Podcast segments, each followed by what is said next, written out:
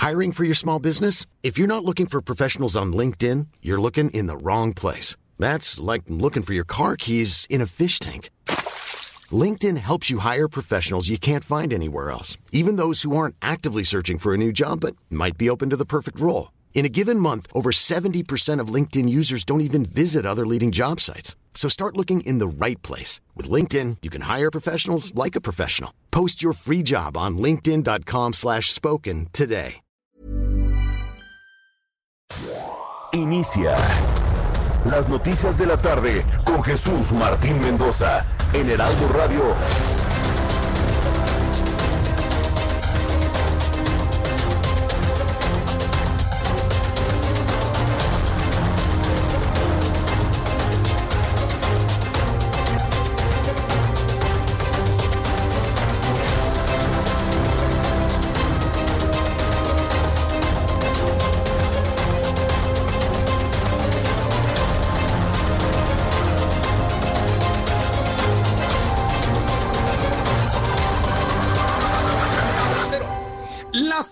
Tarde en punto, seis de la tarde en punto hora del centro de la República Mexicana. Bienvenidos, muy buenas tardes.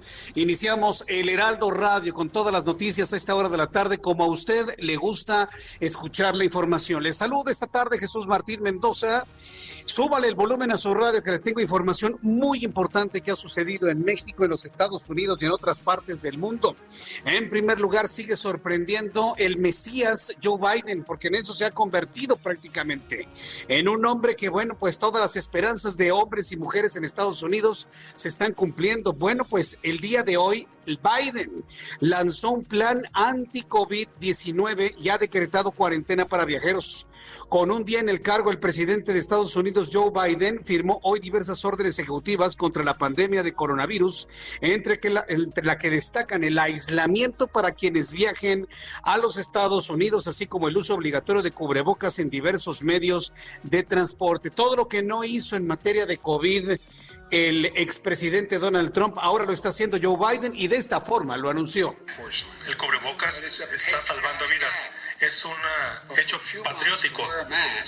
Por unos meses que usemos el cubrebocas mientras estemos vacunando será también efectivo para que junto con estas acciones asegure la vida de los americanos. Y todos tendrán que usar eh, cubrebocas cuando estén dentro de instalaciones federales. Y cuando estén cuando viajen cuando vayan en trenes autobuses y también para también prevenir las variantes del nuevo coronavirus. Estamos instituyendo ahora para que también sea revisada la gente que está volando de otros países hacia Estados Unidos. Para que también ellos también reciban una prueba antes de que se suban al avión. Y una cuarentena debe estar eh, impuesta cuando estén en Estados Unidos. Bueno, pues esto es lo que ha estado informando el presidente de los Estados Unidos, Joe Biden. Cuarentena quienes viajen a los Estados Unidos. Y seguramente habrá el señalamiento de algunos países, entre ellos México. Yo no vería el por qué no sobre la situación que estamos viviendo en este momento. Más adelante le voy a tener todos los detalles de lo que se ha informado. Además, el juzgado tercero de distrito con sede en Yucatán concedió la suspensión provisional del tren Maya. Un proyectito innecesario en México. Es lo más inútil que yo he tenido que informar a lo largo de estos más de 30 años de carrera profesional bueno, pues este inútil tren Maya, bueno, pues tiene muchos, muchos problemas. El juzgado tercero de distrito con sede en Yucatán ha concedido un amparo, una suspensión provisional del tren Maya en los municipios de Chocholá, Mérida e Izamal. Habitantes de esas comunidades promovieron el amparo, lo cual impide al gobierno federal ejecutar obras relacionadas con el proyecto ferroviario. En tanto, se decide si procede la suspensión definitiva el próximo 27 de enero. ¿Usted conoce Izamal? ¿Usted conoce la belleza de Izamal? Ah, bueno, pues imagínese un tren viejo, destartalado, este, todo oxidado, lleno de graffiti. A mí que no vengan con que van a ser eléctricos y muy modernos. Esa es una otra de las muchas y múltiples mentiras que dice el señor del Palacio Nacional. Nada más imagínense en el bellísimo pueblo de Izamal pasando un tren todo oxidado, No, bueno pues evidentemente no lo quieren ahí, ya está suspendida la obra y pues no le vemos ni pies ni cabeza a este asunto del trenecito allá por el por la península de Yucatán. Nadie está reclamando el tren, ¿eh? nadie está levantando los brazos diciendo queremos un tren. No, no, no, la gente quiere salud, la gente quiere hospitales, la gente quiere trabajo, la gente quiere oportunidades, no quiere trenecitos. Y se lo digo de esta manera para que usted vaya viendo y vaya normando criterio con lo que las decisiones que tendremos que tomar hacia mediados de este año. Además, le informo que la secretaria de Gobernación, Olga Sánchez Cordero, hizo un llamado a los integrantes de la Comisión Ejecutiva de Salud de la Conferencia Nacional de Gobernadores a la unidad, ya que las divisiones pueden retrasar el esquema de vacunación contra el COVID-19 en todos los estados, así lo señaló la propia secretaria de Gobernación. También informo en este resumen de noticias que Tamaulipas, donde se detectó el primer caso de la nueva variante de COVID-19 a nivel nacional, advirtió que se analiza a otro paciente sospechoso y que ha notificado al gobierno de Nuevo León luego de que se tiene el antecedente de que viajó a Monterrey. En el norte del país anda girando esta variante del COVID-19. Pero ya lo platicaremos más adelante. ¿Sí será nada más una nueva variante? ¿No serán varios virus los que están circulando? ¿No serán varios virus los que están circulando? Y se lo digo por, la siguiente razón. Hay personas que les pasa el COVID-19, pero ni cuenta se dan a otros que solamente le quitan el olfato, como ha sido mi caso. Y a otras personas los manda en cuestión de horas a la muerte. ¿No será que son varios virus y no nos lo han querido decir?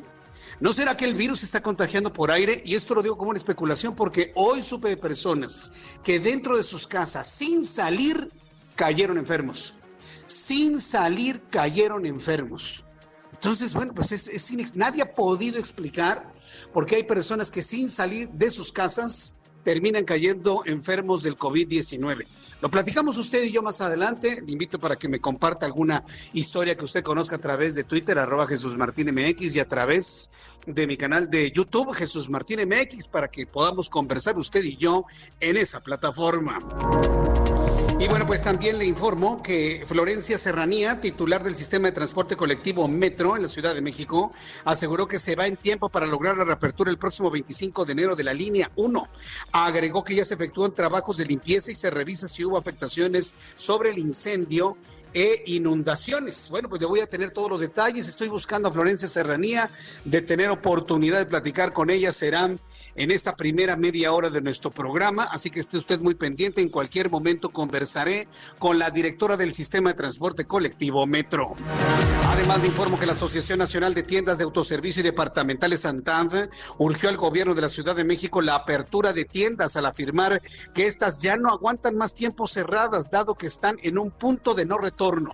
Las tiendas departamentales necesitan abrir pero dígame usted, ¿quién va a comprar pantallas de televisión? ¿Quién va a comprar elementos no necesarios? Tal vez ropa, pero otros elementos, ¿quién los va a comprar si no hay trabajo, si no hay dinero o hay poco dinero? Otro asunto que habremos de conversar usted y yo en los próximos minutos aquí en el Heraldo Radio. En las noticias internacionales, en este resumen, informo que el presidente de Argentina, Alberto Fernández, recibió este jueves la primera dosis de la vacuna contra COVID-19 Sputnik 5, desarrollada por Rusia y reafirmó la seguridad y eficacia de esta vacuna. Mientras tanto, el presidente del Comité Olímpico Internacional, Thomas Bach, afirmó que no hay plan B para la celebración de los Juegos de Tokio este verano, pese a la situación de la pandemia. Pero no dejen claro si habrá o no habrá. Yo, sinceramente, no creo que haya Juegos de Tokio 2021, ni en 2000, y si acaso en 2022. Si acaso en 2022, pero dicen que no hay plan B para la celebración de los Juegos de Tokio. ¿Quién va a ir? ¿Quién va a ir a Tokio? ¿Quién se va a ir a exponer a contagiarse de COVID-19? Ahora que sabemos que es muy difícil que una vez el virus en el cuerpo humano sea eliminado, ¿quién lo va a hacer? Bueno, pues le voy a tener también información de esto con Roberto San Germán, nuestro especialista en deportes, hoy aquí en el Heraldo Radio. Y vamos con nuestros corresponsales en la República Mexicana para saber qué es lo que ha ocurrido en el país. Saludo a Claudia Espinosa desde el estado de Puebla. Están analizando la apertura gradual de comercios en Puebla ante contagios de COVID-19. Ya no aguantan los negocios allá cerrados, ¿verdad, Claudia? Adelante, te escuchamos. Así es, Jesús Martín, te saludo con gusto a ti y a todos los amigos del Heraldo Media Group. Justo como lo comentas, este día el gobernador Miguel Barbosa señaló que mañana estarían dando los primeros pasos para lo que será pues una posible reapertura gradual de manera económica. Hay que recordar que el decreto de confinamiento termina el próximo lunes, por lo que este fin de semana se tendrán que dar los primeros pasos. Sin embargo, pues la situación de la hospitalización sigue en aumento. En estas últimas horas se reportaron 247 casos más de COVID-19 la entidad. Ya hay 1.410 hospitalizados, 204 de ellos se encuentran graves y también el índice de defunciones aquí en la entidad va en aumento. Se reportaron 52 en las últimas horas. Se tiene un acumulado de 6.966 personas que en Puebla han perdido la vida por la pandemia y un total de 55.681 casos acumulados. Sin embargo, pues el gobernador decía que está tratando de mediar porque también, además de la emergencia sanitaria, ya hay una grave crisis económica en la entidad. Es la información desde Puebla. Muchas gracias por esta información, Claudia Espinosa. Muy buena tarde. Hasta luego, muy buenas tardes. Y saludo con mucho gusto a Alexis Linares. Él es nuestro corresponsal en el estado de Guerrero. Adelante, Alexis, desde Chilpancingo, te escuchamos. Jesús, ¿cómo estás? Te saludo con muchísimo gusto. En efecto, saludarte a ti al auditorio. El gobernador del estado, Héctor Astudillo Flores, informó en la conferencia de prensa de actualización de datos COVID-19 que los municipios de Guerrero, Iguala y Tasco regresan a semáforo color rojo debido al incremento de contagios y defunciones. Seguramente vamos a hacer el anuncio, lo estoy anticipando, se va a formalizar de que Iguala y también el caso de Tasco pasarán a semáforo rojo, precisó el mandatario estatal. Explicó que mañana se hará la publicación en el periódico oficial y que ello obliga a tomar una serie de medidas importantes para disminuir la movilidad en estos dos municipios con el objetivo de frenar los contagios. El gobernador Azudillo comentó y advirtió que Acapulco y Chilpancingo van en aumento muy notable de casos positivos y decesos a causa de coronavirus. En ese sentido, el alcalde de Iguala, Antonio Jaime Herrera, había solicitado la noche de ayer el regreso a semáforo en color rojo y detalló también que ya no hay disponibilidad en hospitales para atender a pacientes COVID. Es el panorama muy delicado en el estado de Guerrero. Te saludo, Jesús Martín. Muchas gracias por esta información, Alexis. Gracias, buenas tardes. Hasta luego, muy buenas tardes. Nuestros compañeros reporteros eh, en la República Mexicana y además reporteros urbanos en el centro del país. Qué gusto saludar. Alan Rodríguez, ¿dónde te ubicas? Jesús Martín, muy buenas tardes. Acabamos de hacer un recorrido por la periferia del primer cuadro de la capital. Quiero informarles que esta tarde presenta bastante carga vial la avenida Lázaro Cárdenas, el eje central entre Fray Servando y hasta la zona de Garibaldi. También el eje 1 norte entre Reforma y Congreso de la Unión presenta bastantes asentamientos, esto por el cambio de luces del semáforo. En donde tenemos un poquito más de circulación constante es en el anillo de circunvalación, desde la Avenida del Trabajo hasta San Pablo. Únicamente hay que tener mucha precaución con los peatones que atravesan intempestivamente en la zona de la Merced. Y por último, comentarles que Izazaga, desde San Pablo hasta el eje central Lázaro Cárdenas, también presenta abundante carga vial. Por lo pronto, Jesús Martín es el reporte. Muchas gracias por la información, Alan Rodríguez. Estamos atentos, buenas tardes. Ah, seguimos atentos. Saludo con gusto a Daniel Magaña. ¿En dónde te ubicas, Daniel? Adelante, muy buenas tardes.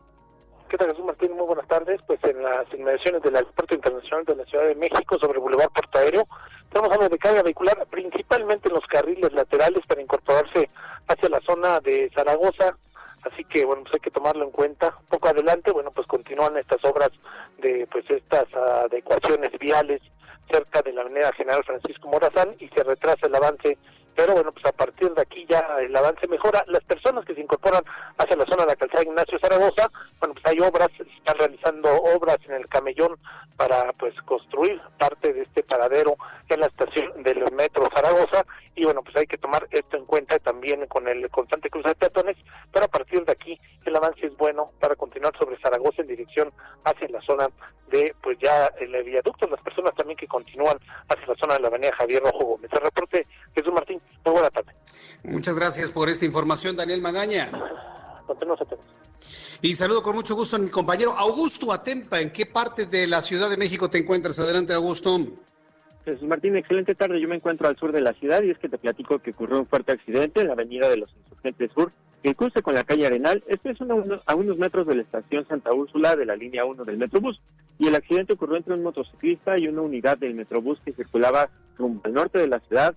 Y pues bueno, uno de estos trató de ganarle el paso. Se habla de que fue la unidad del Metrobús marcada con el número eh, 1041 la que quiso ganarle el paso el cambio de luces de semáforo y se llevó entre pues entre las llantas al motociclista los paramédicos ya atendieron al, motociclista, lo trasladaron a un nosocomio, mientras que el conductor de la unidad del Metrobús fue trasladado a una agencia del Ministerio Público. Hay tráfico en la zona, hay que manejar con mucha paciencia y esto es principalmente para aquellos automovilistas que vienen de la México Cuernavaca y tratan de llegar a Periférico utilizando insurgentes, pueden utilizar también la calzada de Tlalpan para pues eh, evitar esta zona.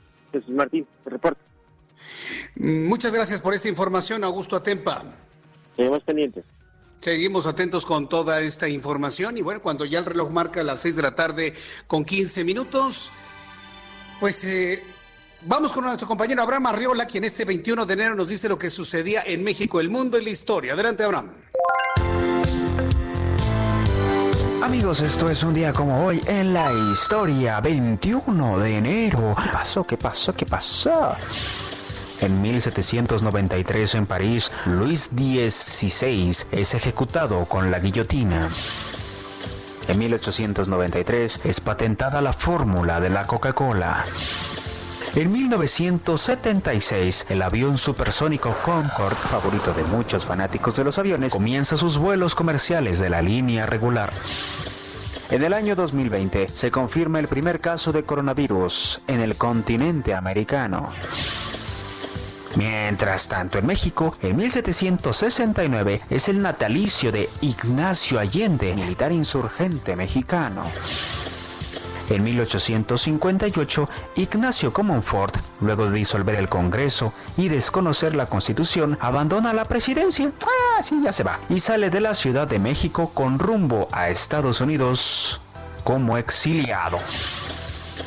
En 1963 son las primeras transmisiones de televisión a color, un sistema inventado por el mexicano Guillermo González Camarena. En redes sociales estoy como Ave Arreola 7. Para todos aquellos que me han estado comentando, muchísimas gracias. Jesús amigos Orlando, ahora sí, yo me despido. Hasta mañana. Hasta mañana, eh, Abraham Arreola, quien nos tiene toda la información siempre de lo que ocurre cada uno de los días. Bueno, pues cuando son en este momento ya las 6 de la tarde con 16 minutos, súbale el volumen a su radio. Me da mucho gusto saludar a través de la línea telefónica a Florencia Serranía. Ella es la directora general del Sistema de Transporte Colectivo Metro. Estimada Florencia, me da mucho gusto saludarla. Bienvenida. Muy buenas tardes. Muy buenas tardes, Jesús Martín. Gracias por permitirme informarle a los usuarios que arrancamos la línea 1 el próximo lunes. Ajá. Y entonces ya estamos, ya tienen todos los elementos para poder reiniciar las actividades solamente en la línea 1 a partir del próximo lunes. Estamos trabajando para llegar al, día lunes y sí, ya tenemos el 90% de avance, 14 mil trabajadores para apoyar aquí al reinicio del servicio.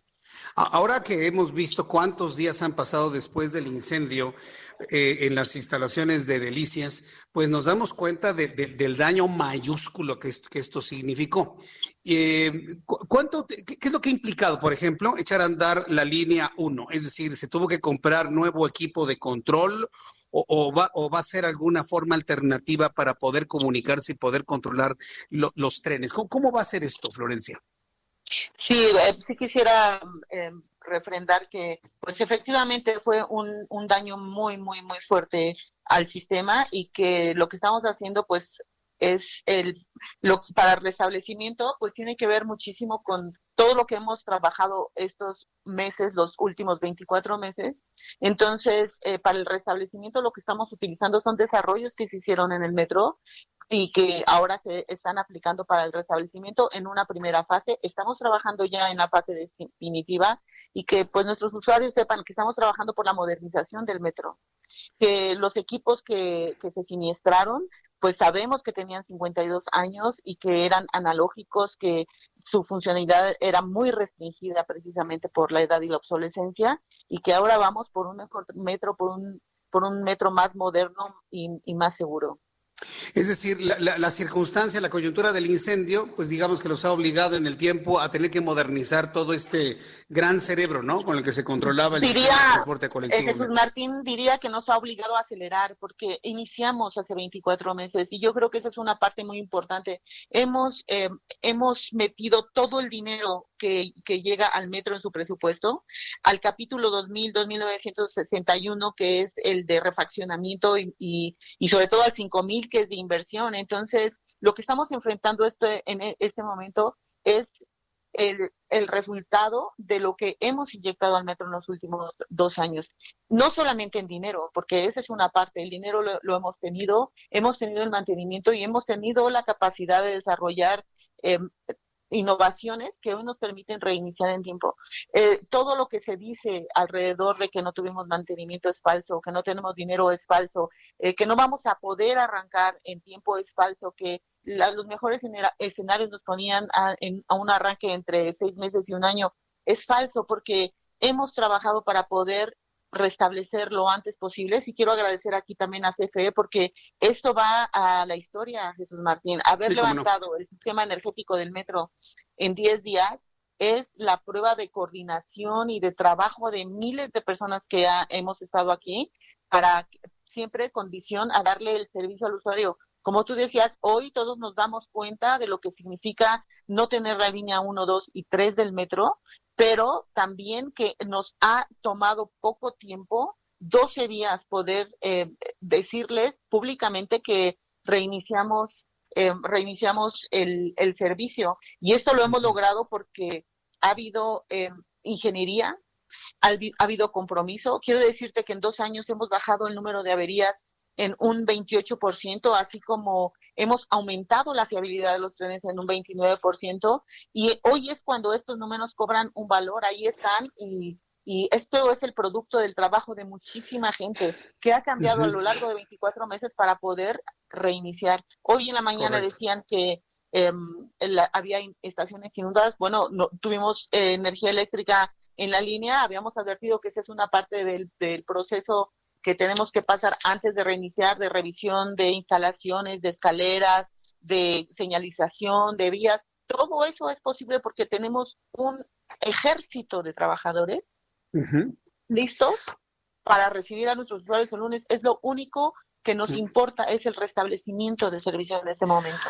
A ver, ahora que, lo está mencionando, esto de las estaciones con, con aguas negras que se inundaron, ¿cómo, se realiza el proceso de limpieza y sanitización de los lugares así, tomando en cuenta el problema de salud que tenemos ahora con COVID-19? ¿Cómo lo realizan, Florencia? Bueno, ahora mismo lo que hicimos desde el día de ayer está trabajando automáticamente todo el sistema de bombeo. Recordemos que el metro es subterráneo, por lo tanto, el agua hay que sacarla del subterráneo. Entonces, estamos sacando todo. Luego viene ya la limpieza. Hoy las fotografías ya eh, muestran un nivel eh, normal. En, solamente hay un tramo que estamos todavía eh, bombeando para, para liberar de, de agua y luego viene, luego viene la limpieza y la sanitización, por supuesto. Y ya una vez eh, terminado eso, pues estamos preparados para, para abrir las, eh, las estaciones. Pero estamos, está dentro de, nuestra ruta crítica y lo estamos atendiendo con, eh, con todo lo, lo, lo posible para que lo hagamos lo antes posible también. Eh, eh, eh, Florencia Serranía, ¿tienen ustedes ya una idea del responsable de lo ocurrido? Porque como lo hemos comentado, los daños son enormes, incalculables, incalculables. ¿Ya tienen ustedes una idea del responsable, ya sea por omisión, por negligencia, por inclusive hasta por un hecho pensado, un hecho fortuito? Digo, tendrá que haber uno o varios responsables de esto. ¿Ya los tienen ustedes ubicados? ¿Cómo va la investigación sobre ello? Mire, la, investigación está llevando a cabo la fiscalía y ellos están haciendo los peritajes.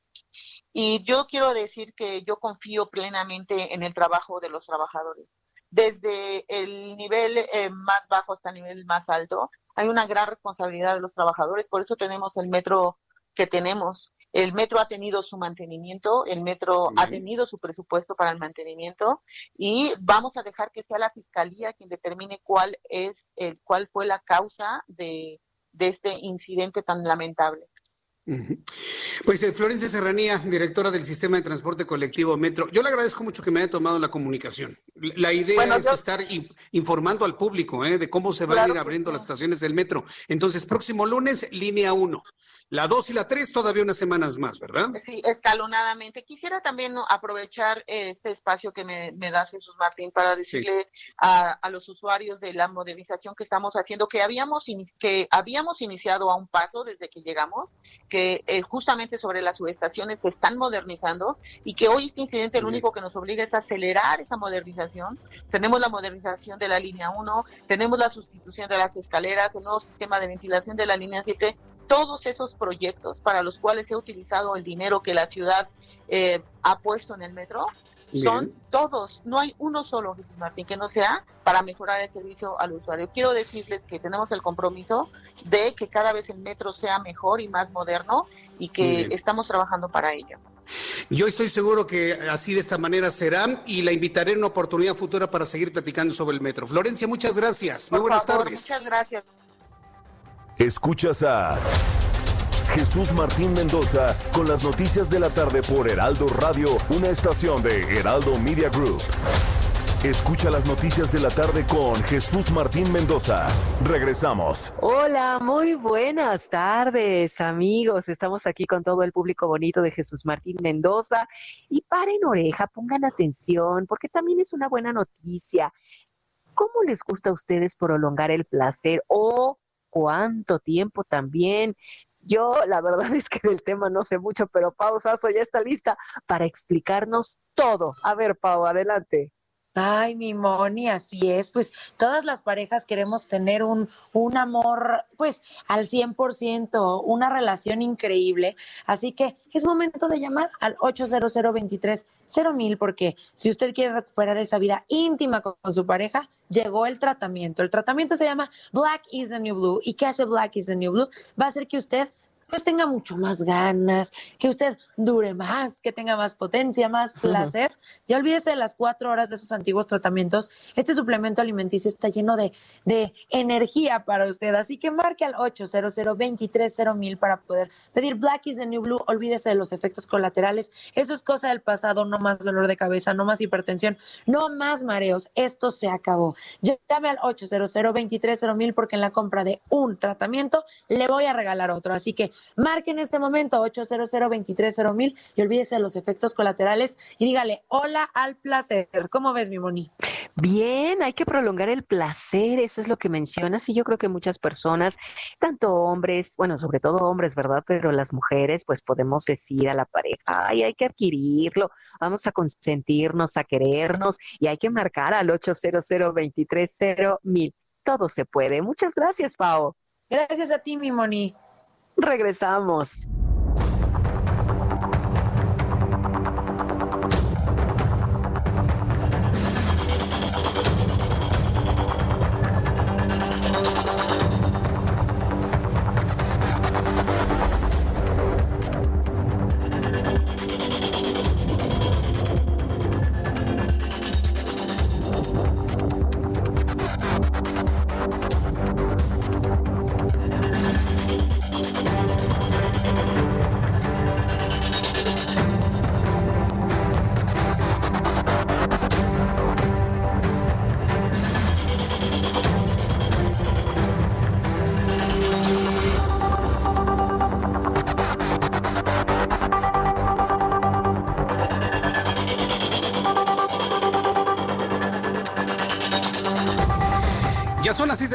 Con 33 minutos, las 6 de la tarde con 33, hora del centro de la República Mexicana. Escucha usted el Heraldo Radio y le saluda Jesús Martín Mendoza. Me da mucho gusto saludar a Carlos Joaquín González, gobernador constitucional del estado de Quintana Roo. Estimado gobernador, Jesús, saludarlo. Bienvenido al Heraldo Radio. Muy buenas tardes. ¿Qué tal, Jesús? ¿Cómo estás? Me da mucho gusto saludarte también. Pues eh, eh, este grupo de gobernadores eh, de, Acción Nacional le está pidiendo a la federación que se apoyen los estados para la vacunación anti-COVID. ¿Tendrá eco esta propuesta, gobernador, sobre todo cuando ya vemos el estilo, la forma y respuestas del actual gobierno federal?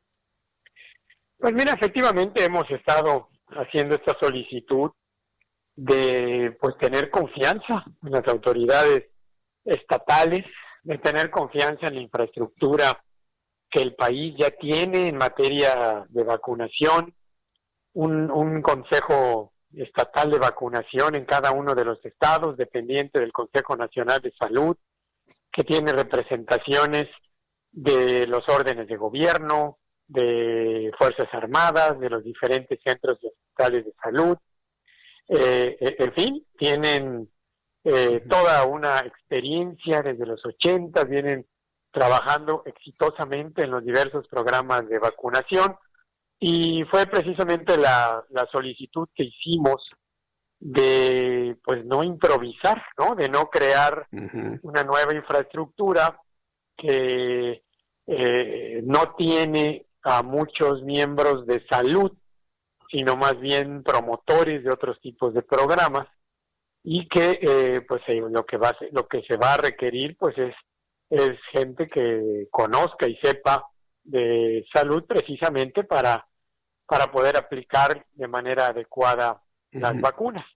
Y eh, se hizo, pero pero quedó en que se haría un análisis. Eh, hoy tuvimos de nuevo una reunión y no no hubo nada. De hecho, eh, hay un decreto en el que se indica ya que habrá un programa especial de los sistemas de vacunación y que estará integrado por esta nueva infraestructura. Es decir, pues no no tuvo eco el tema de los consejos estatales de salud. Ahora bien, eh, gobernador, eh, sabemos y bueno, algunos nos preocupa que todo este asunto de la vacunación, pues conforme nos vayamos acercando al mes de junio, pues vaya teniendo su tente político. Y me refiero a esta intención de la aplicación de las vacunas en los supuestos 10 mil puntos eh, del bienestar lo que le da un tinte político, yo le podría decir hasta de discriminación política en cuanto a preferencias de partidos. La propuesta de la Asociación de Gobernadores de Acción Nacional busca de alguna manera que se revierta esta intención de asociar una campaña electoral con la vacuna de COVID-19. Pues mira, me, me parece que la transparencia, la honestidad, el no permitir que haya cosas extrañas, pues da todavía una mayor confiabilidad a la sociedad, mejora los esquemas de colaboración y cooperación entre, entre los estados, la federación, y da eh, total certeza de que no habrá tintes políticos en los esquemas de vacunación. Precisamente por eso era, era, era esta solicitud eh, dirigida a, a lograr transparencia y que la democracia sea lo que lo que rija estas elecciones. Ahora, eh, los, gobernadores de Acción Nacional, seguramente gobernadores de otras entidades, ¿han tenido algún tipo de respuesta que se acerque a lo positivo para la adquisición propia de vacunas? Es decir, que cada entidad eh, las adquiera. Y, con esto recuerdo lo que inclusive a nivel municipal ha sucedido en el caso de Whisky Luca en el Estado de México, donde el presidente municipal, Enrique Vargas del Villar, pues ha enviado una carta a la Secretaría de Salud para, de alguna manera, saber todo el esquema de, para la adquisición de vacunas para esa localidad en particular. A nivel estatal, ¿qué ha pasado con toda esta presión y esta solicitud al gobierno federal, gobernador? Bueno, eh, primero no, es fácil y no ha sido fácil el poder tener eh, eh, la posibilidad o la opción de compra de las mismas, las vacunas. Pues sabemos que están hoy en, en contacto directo con los gobiernos nacionales más que con los gobiernos subnacionales o empresarios y eh, eh, prácticamente toda la producción de vacunas está dirigiéndose hacia esos lugares. Y a pesar de ello, pues eh, entendemos que la política del país pues es tratar de hacer un esquema único en el caso de vacunación en este momento, tal vez meses más adelante se pueda acceder a este a este esquema, ¿no? Aunque estamos pendientes y buscamos, estamos atentos a que se pueda dar, pero se ve complicado por las condiciones de los diferentes laboratorios en la fabricación de las mismas. Correcto. Le he hecho preguntas, al gobernador, pues en su calidad de, presidente de esta Asociación de Gobernadores de Acción Nacional. Pero ahora quiero preguntarle como gobernador constitucional de Quintana Roo, hábleme de su estado. ¿Cómo van las cosas en materia de COVID-19? ¿Qué acciones, qué protocolos ha implementado usted para poder desacelerar el contagio de COVID-19 y lamentablemente fallecimientos? ¿Cómo le está yendo a los destinos turísticos, a los hoteleros, a los restauranteros? ¿Cuál es su evaluación, gobernador, en su entidad? Bueno, hemos tenido un incremento en el número de casos positivos durante las últimas tres, eh, dos semanas, dos semanas, que entendemos son parte de la secuela de las fiestas decembrinas, las fiestas de fin de año, eh, el mayor número de llegada de turistas a la, a la localidad y eh, evidentemente requiere de una mayor atención, de un mayor una mayor disciplina en el uso de los diversos protocolos que los hoteles, restaurantes y negocios tienen para cuidar la salud de los visitantes y también, por supuesto, de sus colaboradores, de los trabajadores que están en cada uno de estos lugares. Entendemos muy bien que tiene que haber un equilibrio entre cuidado de la salud y la recuperación de la economía, que hoy se vuelve fundamental, pero no podemos eh, dejar, por supuesto, eh, a un lado lo que es el salvar vidas como objetivo principal.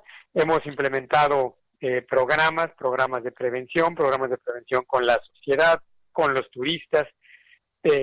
ha habido una llegada importante también de vuelos, de reservaciones, se ha incrementado el número de cuartos ocupados eh, eh, y esto, bueno, pues nos permite seguir avanzando eh, con todo el cuidado que debemos de tener y, muy atentos a, a, incrementar estas medidas cuando sea necesario, como en este momento que, como te decía, hemos tenido un incremento en el número de contagios y que nos obliga a ser mucho más eh, disciplinados, fuertes en la supervisión, en la verificación de estos diferentes negocios y por supuesto también con toda nuestra gente que eh, debe hacer uso de los hábitos y del cuidado de la salud. Bien, pues eh, gobernador, vamos a estar muy atentos así como en su entidad en otras partes del país. Quisiera aprovechar para preguntarle, para preguntarle a usted como último, para no entretenerlo mucho, su opinión sobre el asunto del tren Maya. Por Quintana Roo corren dos tramos, ¿no? El, Caribe 1 y el Caribe 2. En la parte de Yucatán, pues ya hubo una suspensión para pasar por algunas de las zonas eh, turísticas más emblemáticas. En el caso de Quintana Roo, ¿cómo va el asunto del tren Maya? ¿Sí lo están aceptando, no lo están aceptando? ¿Todo va conforme a tiempo? ¿Qué me comenta sobre ello, gobernador? Bueno, hasta este momento el único tramo que ha iniciado obras es el que viene de Mérida hacia Cancún. Eh, el Cancún-Tulum, que sería el otro de los tramos que eh, estaría iniciando este mismo año, aún no está en proceso, no está ni siquiera licitado y eh, no, no ha iniciado y, y, tendrá un tramo todavía adicional que es el Tulum hasta Chetumal. Eh, este, en, teoría y de acuerdo a los planes, correrá sobre la carretera federal que une a Chetumal con Cancún, o sea, el, el impacto eh, eh, será sobre zonas que, bueno, ya tienen un impacto anterior y que eh, no tienen ningún tema de, contacto con la selva o con temas de tipo ambiental. Sin embargo, todavía no inician estos tramos, Jesús. Bien, bueno, pues en cuanto haya más información sobre ello, pues le, preguntaré. Por lo pronto, gobernador Carlos Joaquín, ha sido un gusto tenerlo en nuestro programa de noticias. Vamos a ver qué respuestas hay por parte de la federación a las propuestas que han puesto ustedes sobre la mesa en materia de COVID. Y pues eh, deseo que todo esto desacelere lo más pronto posible para su entidad y para todo el país. Muchas gracias, gobernador. Muchas gracias, Jesús. Es muy amable. Un abrazo. Es usted muy amable. Que le vaya muy bien. Hasta pronto. Gracias. Es el gobernador del estado de Quintana Roo, el gobernador constitucional de Quintana Roo, Carlos Joaquín González, eh, quien, bueno, pues en su calidad de presidente de la Asociación de Gobernadores de Acción Nacional, pues han hecho esta propuesta. ¿eh? Mire, si hay alguien por ahí que piense, no, pues que no, no, no, no existe diálogo, ¿no? Desde la oposición o de sí, desde la oposición a nivel federal hacia la federación, pues no, no, no, no no es la verdad. Hay este diálogo, hay, crítica, por supuesto, hay propuestas y es precisamente la federación la que no define. Es precisamente la federación la que no define. Están ofreciendo eh, asentarse, aprovechar la infraestructura médica de cada entidad para aplicar la vacuna. ¿Y, qué es lo que están haciendo allá Gatel y compañía? Eh, pensando en ponerlas en una especie como de bancos del bienestar Pues es como si usted se fuera a poner una, este, una vacuna a las sucursales de nuestros amigos de BBVA, por ejemplo. Es que ahí las están poniendo, no, no, pues ¿cómo? Va usted al centro de salud, va usted al hospital, va usted a la unidad médica familiar, va, usted a un lugar indicado para ello. Sí, pero pues así se están haciendo las cosas, ¿no? Pensando más en el efecto político, electoral, promocional, propagandístico, electorero, que en realidad una, una certeza para que la gente se vacune bien donde debe de ser y donde no tenga riesgos. En fin, esto es lo que está ocurriendo y ahí está la propuesta de los gobernadores de Acción Nacional. El reloj marca las 6 de la tarde con 44 minutos, las 6 de la tarde con 44. Escucha usted el Heraldo Radio. Le saluda Jesús Martín Mendoza. Y bueno, pues seguimos con la información de este día. Ya platicamos sobre el metro, ya platicamos sobre la vacunación de COVID-19. Hoy, por ejemplo, Olga Sánchez Cordero, quien es la secretaria de Gobernación, eh, está pidiendo unidad a los gobernadores para atender la vacunación yo creo que si prevalece el punto de vista de Olga Sánchez Cordero a la luz de la propuesta del GOAN, así se le llama, la Asociación de Gobernadores de Acción Nacional, pues entonces tendría que aceptarse una propuesta como esta o por lo menos no rechazarse. La secretaria de Gobernación, Olga Sánchez Cordero, hizo un llamado a los integrantes de la Comisión Ejecutiva de Salud de la CONAGO, de la Conferencia Nacional de Gobernadores, a la unidad, ya que las divisiones pueden retrasar el esquema de vacunación contra COVID-19 en los estados. En el encuentro virtual del Gabinete de Salud y de los integrantes de la Comisión Ejecutiva de Salud de la CONAGO, Olga Sánchez Cordero, secretaria de Gobernación, aseguró que en estos momentos la salvaguarda de la ciudadanía tiene que ser la máxima que guíe el actuar de los gobernadores, así lo planteó. Olga Sánchez Cordero reveló que el Consejo Coordinador Empresarial solicitó la integración de una mesa técnica para incluir al sector laboral de los servicios en grupo prioritario en la estrategia de vacunación. Por lo menos esto es lo que ha establecido la propia secretaria de Gobernación y bueno, pues ha hecho esta revelación de lo que ha hecho también el Consejo Coordinador Empresarial eh, quien preside Carlos Salazar Lomelín, quien ha solicitado la integración de esta mesa técnica para incluir al sector laboral de los servicios en el grupo prioritario de las estrategias de vacunación. Pues claro, se están vacunando, me parece muy atinado a los maestros, se están vacunando a los, a los médicos, enfermeros, enfermeras, metieron como pudieron a los borregos de la nación, les dicen, le estaban diciendo siervos, ¿no? Entonces, como le decían siervos y yo les puse borregos, pues ahora ya les dicen servidores, ¿no?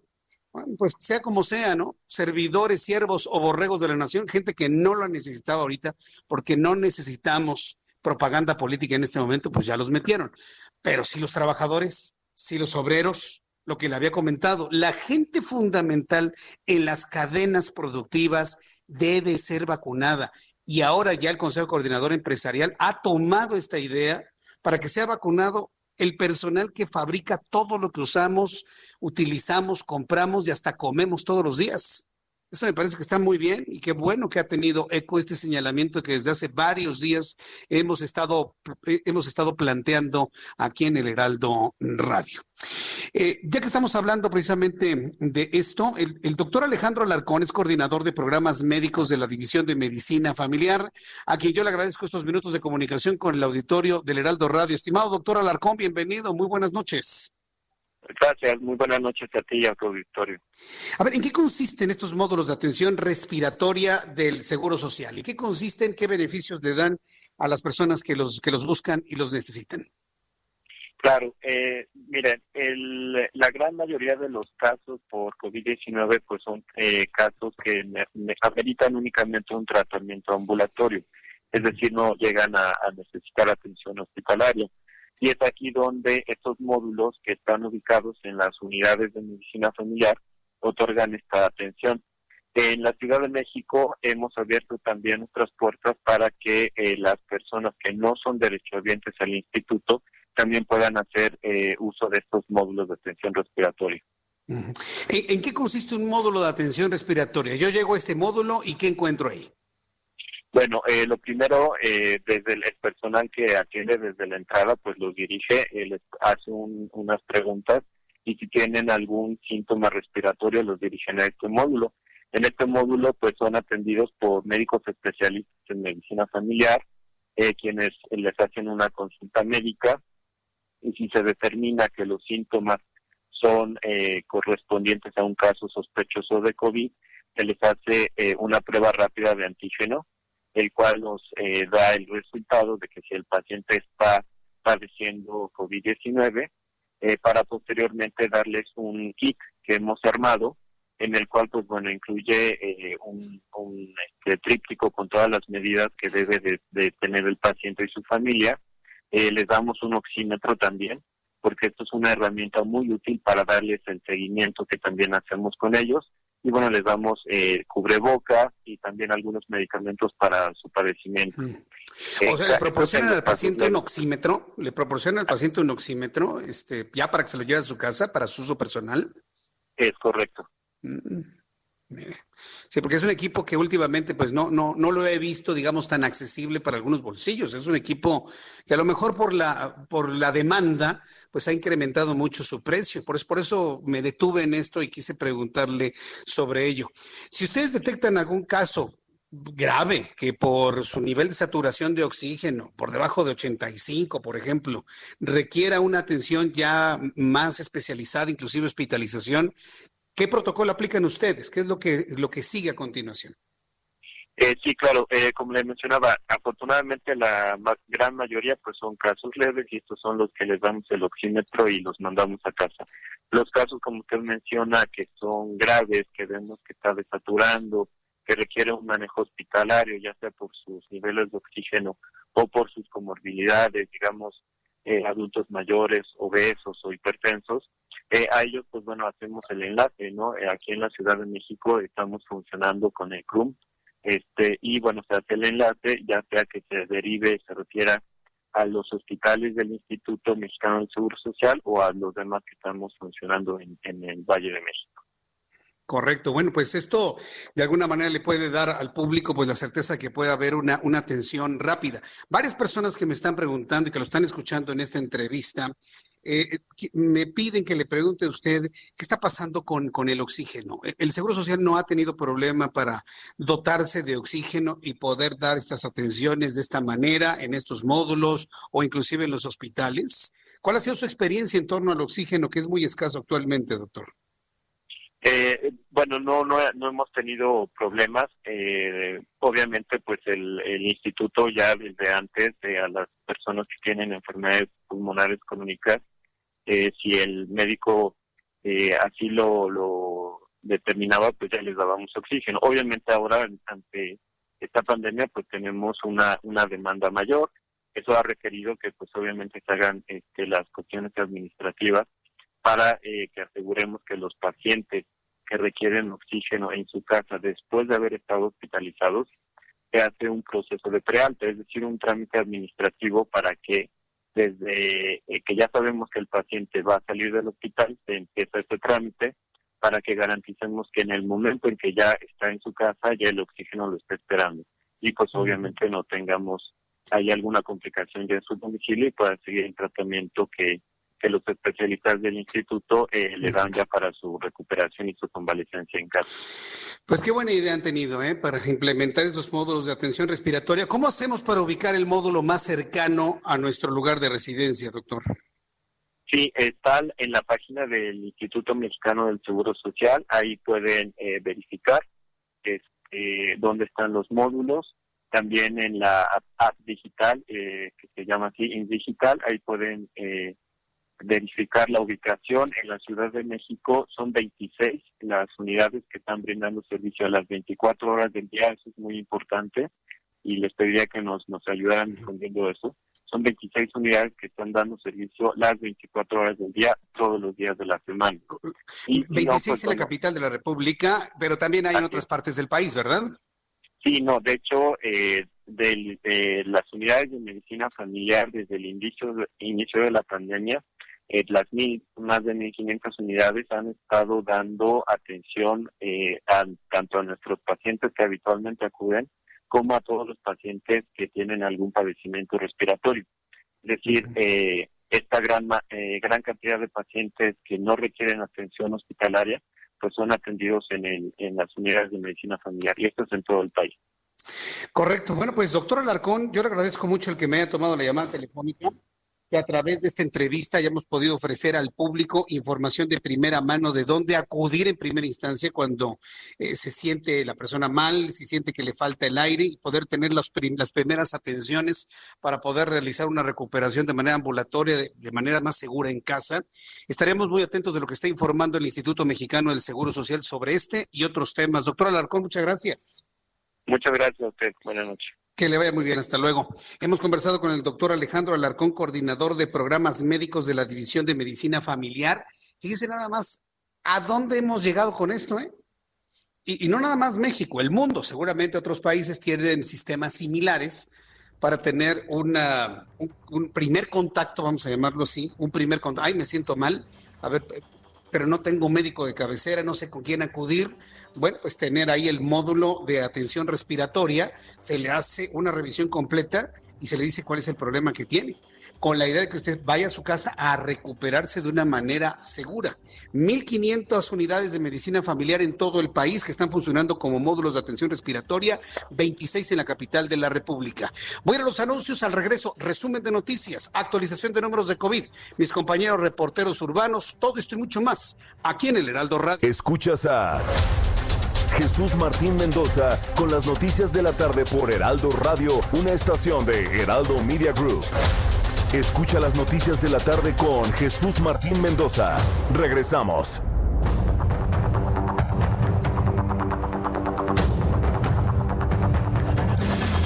El reloj marca las 7 en punto, 19 horas en punto, es el tiempo del centro de México. Esto es el Heraldo Radio y le saluda Jesús Martín Mendoza con toda la información importante hasta este momento.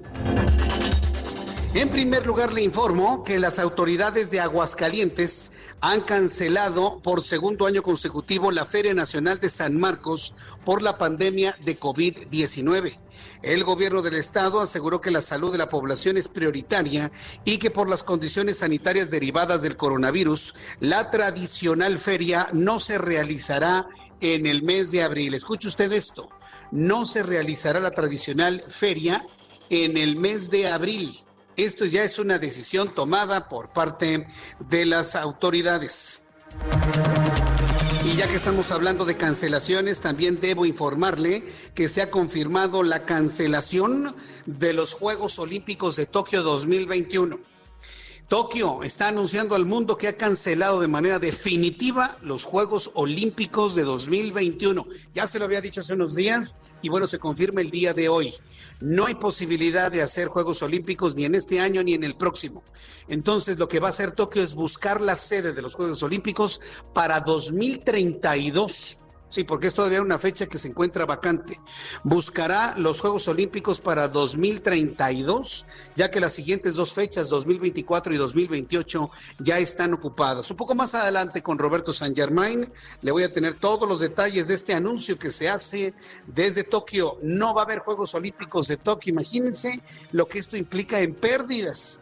Pero bueno, finalmente fue una decisión que se ha tomado pues más que para evitar el contagio, se lo digo así con toda claridad, más que para evitar el contagio, este, para evitar pérdidas enormes ante la falta de asistencia a los Juegos Olímpicos. Lo platicaremos también más adelante aquí en el Heraldo Radio. Además, en este resumen de noticias, un total de 30 mil docentes en todo el país se han contagiado de COVID-19, mientras que 3 mil maestros han fallecido a consecuencia de esta enfermedad, ha dado, a conocer Alfonso Cepeda Salas, dirigente del Sindicato Nacional de Trabajadores de la Educación. Por su parte, el director general del Instituto Politécnico Nacional, Arturo Reyes, recibió el pliego petitorio del magisterio y asegura que la institución y el sindicato de Trabajadores abren a partir de hoy espacios de diálogo, consenso y acuerdos para crear mejores condiciones de seguridad laboral, capacitación e incentivos a los docentes politécnicos. El presidente de la Junta de Coordinación Política del Senado de la República, Ricardo Monreal, informó que será hasta que inicie la discusión de las reformas a la ley orgánica de la Fiscalía General de la República cuando cite a su titular Alejandro Hertz para abordar ese tema.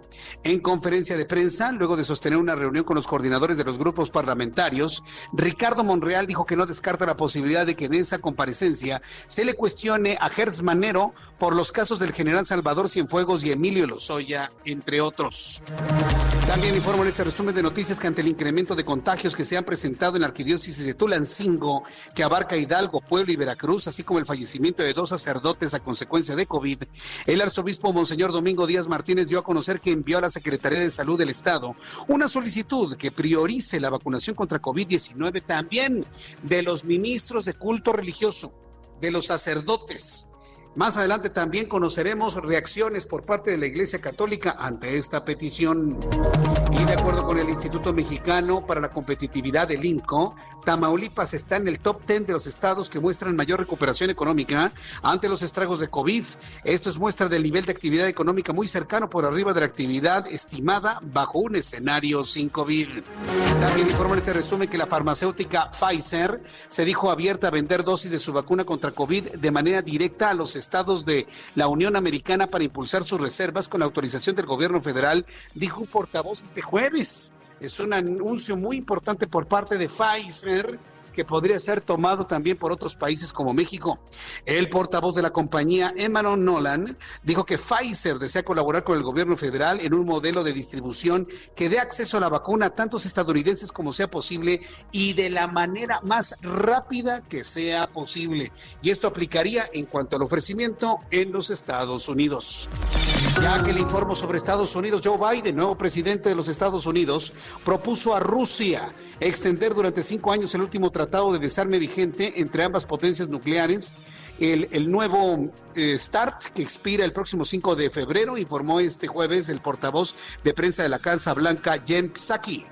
Jen Psaki dijo que puede confirmar que Estados Unidos buscará una extensión de cinco años en una rueda de prensa en la Casa Blanca, al ser preguntada por un artículo de Washington Post que adelantó hoy mismo esa noticia. Le informo que el Parlamento de Honduras aprobó este jueves un proyecto de ley que prohíbe de forma absoluta el aborto en el país. Honduras prohíbe el aborto en ese país centroamericano donde una de cada cuatro partos es de una menor de 19 años, pese a la oposición de organizaciones feministas locales y del sistema de Naciones Unidas. El proyecto fue aprobado con dispensa de dos debates en una sesión virtual del Parlamento hondureño, sin precisar cuántos de los 128 diputados que integran el Poder Legislativo votaron a favor. Honduras le dice no al aborto y le dice sí a una política de vida en Honduras, un país que mire que se retuerce a veces entre el drama de la inseguridad y de la muerte, ¿sí? Por, por todos los grupos delincuenciales que hay en Honduras. E, e, evidentemente es un caso muy contrastante lo que se acaba de informar el día de hoy. Son las noticias en resumen. Le invito para que siga con nosotros aquí en el Heraldo Radio. Le saluda Jesús Martín Mendoza.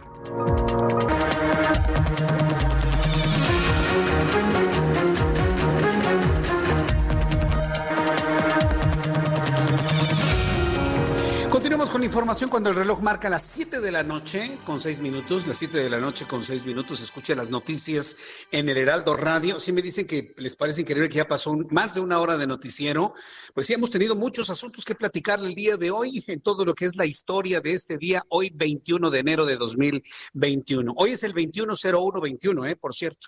Es una fecha así, ya saben, ¿no? Que hay a, a quienes les gustan las combinaciones de números que no tienen nada de extraño, ni mucho menos. Hay, hay quienes le buscan alguna forma, no sé, medio mística, ¿no? Y, y, y, tratan de ver a través de los números lo que puede suceder hacia el futuro. Pero si yo le dijera que el calendario está equivocado seis años o ocho años, dependiendo el análisis que se haga, pues ya todo tipo de cosas que se digan, pues se caen por sí solas hay un error calendárico, entonces pues no hay ninguna relación entre el cielo, las estrellas y los números de un calendario equivocado en su origen. En fin, bueno, hoy es 2101 del 21, por cierto. Vamos con nuestros compañeros reporteros urbanos, periodistas especializados en información de ciudad. Alan Rodríguez, adelante, me da gusto saludarte. Muy buenas noches, ¿dónde te ubicas?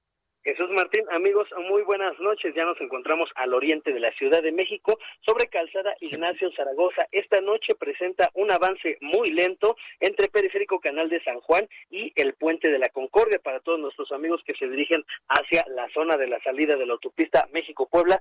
Tomen sus prevenciones de tiempo, salgan con anticipación. A partir, en el sentido contrario, a partir del Puente de Telecomunicaciones hasta el cruce con circuito interior, el avance también es lento en carriles centrales y con ligeros asentamientos en sus laterales. Es por lo pronto, Jesús Martín, el reporte de vialidad que tenemos. Muchas gracias por la información, Alan. Al pendiente, muy buenas noches. Hasta luego, muy buenas noches. Saludo a Daniel Magaña con más información. Adelante, Daniel, ¿dónde te ubicas? escuchamos. ¿Qué Jesús Martín? Eh, muy buenas noches. En la colonia Valle Gómez, fíjate que se registró pues un incendio en la calle de Matín y la calle de Plomo, un segundo nivel de pues un inmueble de cinco niveles. Afortunadamente no hay personas lesionadas, ya los bomberos han sofocado este incendio que pues prácticamente consumió este segundo nivel en esta pues esquina, ya te reitero, la calle Mapín y la calle de plomo aquí en la alcaldía Cuauhtémoc, que pertenece a la colonia Valle Gómez, así que únicamente hay que tener de precaución las personas que transiten en esta zona, en donde, bueno, afortunadamente, Jesús Martín, no hay personas que lesionar, que hay que reportar lesionadas en este incidente que se registró esta tarde. El reporte, buenas noches. Eh, eh, repítenos, por favor, en dónde se ubica eso. La colonia Valle Gómez, Jesús Martín, eh, pues precisamente la calle de Plomo y la calle de Mapín, pues es un inmueble pues particular, este incendio que se registra el segundo nivel prácticamente lo consumió, también agarró poco del tercer nivel, pero bueno, pues las personas pudieron salir, Protección Civil pues desalojó este inmueble y bueno, pues no hay personas pues que hayan resultado lesionadas en esta conflagración. Gracias por la información, Daniel Magaña. Buenas tardes. Hasta luego, muy buenas tardes. Augusto Atempa, ¿en dónde te ubicas? Augusto, eh, gusto en saludarte. Buenas noches. Buenas noches, Jesús Martín. Yo me encuentro en la zona sur de la ciudad. Para quienes buscan salir usando la México con Navaja, encontrarán avance lento en viaducto Tlalpan desde la calle Tezoquipa hasta Trébol, que conecta con la autopista. No librar de este punto y buen avance hasta la caseta. Para quienes buscan utilizar la carretera, el avance es lento durante los primeros tres kilómetros. Insurgente Sur tiene buen avance en ambos sentidos, es para quienes buscan salir de la ciudad, para quienes se incorporan desde el monumento al caminero al periférico. Jesús Martín, reporte. Muchas gracias por esta información, Augusto. Que tengas buenas noches. Igualmente, buenas noches. Hasta luego, buenas noches, nuestros compañeros reporteros en todo el centro del país. Y bueno, pues también le tendré más información de otras entidades de la República Mexicana un poco más adelante. Mire que nuestros amigos a través de YouTube empezaron ahí con algunos ejemplos de combinaciones de días con meses y con años. Y me dicen, no, pues el 12, 12, 12. Bueno, eso fue el 12 de diciembre del 2012, ¿no? Por supuesto, ya pasó. Otros me dicen que el 21 del 21 del 21, eso no existe, eso no va a ocurrir. Lo que sí va a ocurrir es el 21 del 12 del 21, que es el 21 de diciembre de 2021. Pero bueno, pues mire, podemos jugar con los números porque de eso se trata. Nada más un juego para podernos entretener y pasarle un ratito, pues ahí platicando y visualizando cosas, ¿no? Bien, quienes de alguna manera no están visualizando, sino que ya están viviendo una nueva era, o por lo menos yo lo veo de esa manera, es en los Estados Unidos. Hay una expectativa tan elevada hacia Joe Biden Ayer, por ejemplo, en algunas transmisiones de televisión, algunas transmisiones de televisión que pude ver a lo largo de la asunción de Joe Biden como presidente número 46 de los Estados Unidos, escuché una de calificativos eh, que le hacía la esperanza, que si la luz al final del túnel, que se habían terminado los tiempos oscuros, que se había terminado el racismo, que había quedado atrás el odio. Bueno, yo dije, no, pues nació otra vez el Mesías, de plano, ¿no? Yo sí siento que hubo una, hasta cierto punto una ligera exageración en los calificativos que se vertieron hacia Joe Biden que bueno, pues empezó con las firmas de órdenes ejecutivas 17 ayer, hoy otras más, sin duda alguna que han sorprendido a propios y extraños. Y vamos a hacer una evaluación de cómo le ha ido a Estados Unidos a poco más de 24 horas, casi 30 horas de que Joe Biden se convirtió en el presidente número 46 de Estados Unidos. Francisco Villalobos desde Houston, qué gusto saludarte, qué jornada ayer, ¿verdad?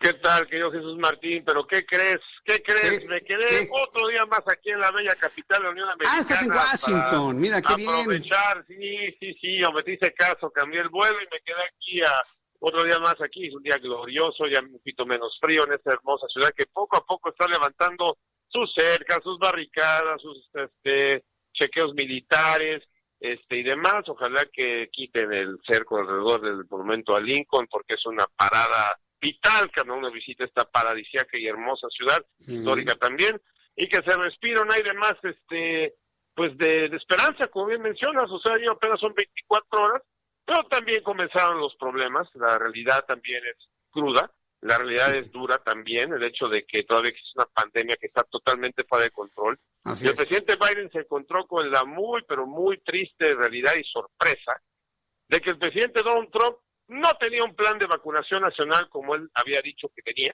Su supuesta este, operación este, Warp Speed o velocidad, este, no velocidad de la luz, sino velocidad infinita, este, que creó la bueno, que logró que las compañías farmacéuticas podían elaborar estas vacunas, por lo menos la de Pfizer, la de este, la de la de Moderna, la de Johnson Johnson, que está a punto de ser aprobada de toda la cosa, que sí lo hizo en tiempo récord, no tardaron décadas como en otras ocasiones, y al parecer sí están funcionando, pero el plan nacional para vacunar a 330 o 333 millones de habitantes, como este menciona aquí el este el jefe de información de esta plaza de Washington, de ese compañero, ah, pues no existe, no existe.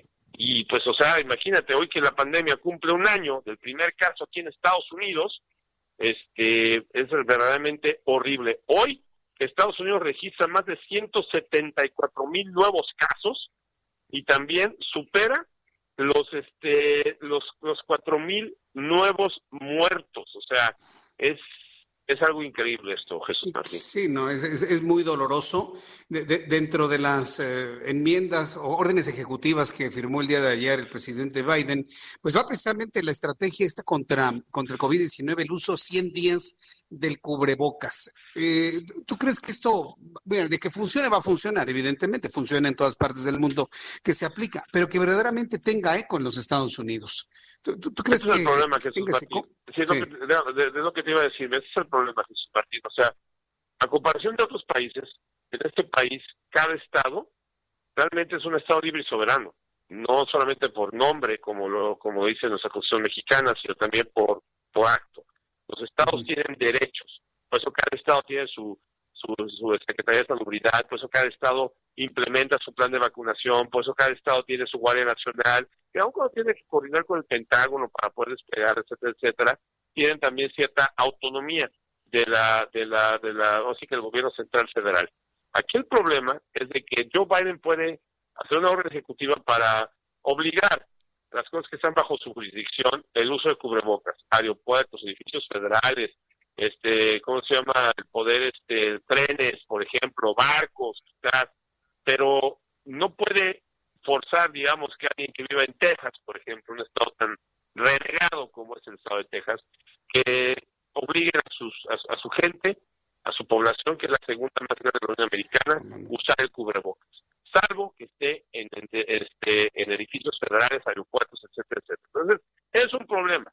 Claro que es una mejoría, a comparación de un presidente de los Estados Unidos que se fue ayer, benditos a Dios, que no, que le valió un papalote el control de esta, de esta pandemia, que no tenía ni plan de cubrebocas ni plan de vacunación, acabamos de descubrir, y que para él simplemente era una cuestión de estar apostando a la este, inmunidad de rebaño que es una falsedad y que hoy por hoy estamos viendo las consecuencias en números de muertes asquerosamente escandalosas, como también el tema los contagios están fuera de control. Pero, digamos, por lo menos ya estamos aportando el hecho de que sean cubrebocas. Misma situación de lo que tengo de comentar Jesús Martín, el hecho de los viajes a la Unión Americana, que sí se le va a pedir el, examen de COVID-19 negativo antes de que aborden los aviones rumbo a la Unión Americana, y el, pero el tema de que se le exige una cuarentena a los pasajeros que lleguen de del extranjero, estando aquí en la Unión Americana,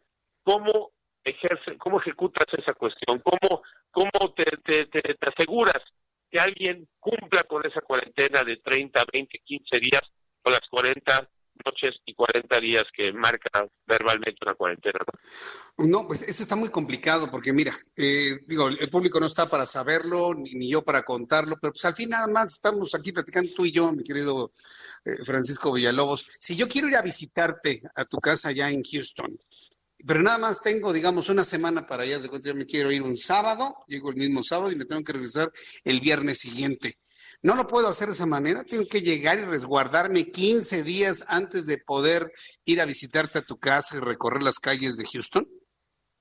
Es que, y volvemos otra vez a lo mismo, ¿cómo se está, cómo, cómo este, te aseguras eso? O sea, no te van a poner un chip en el aeropuerto, tampoco tienen ellos la jurisdicción de poderte este, rastrear con tu, con tu SIM card de tu celular.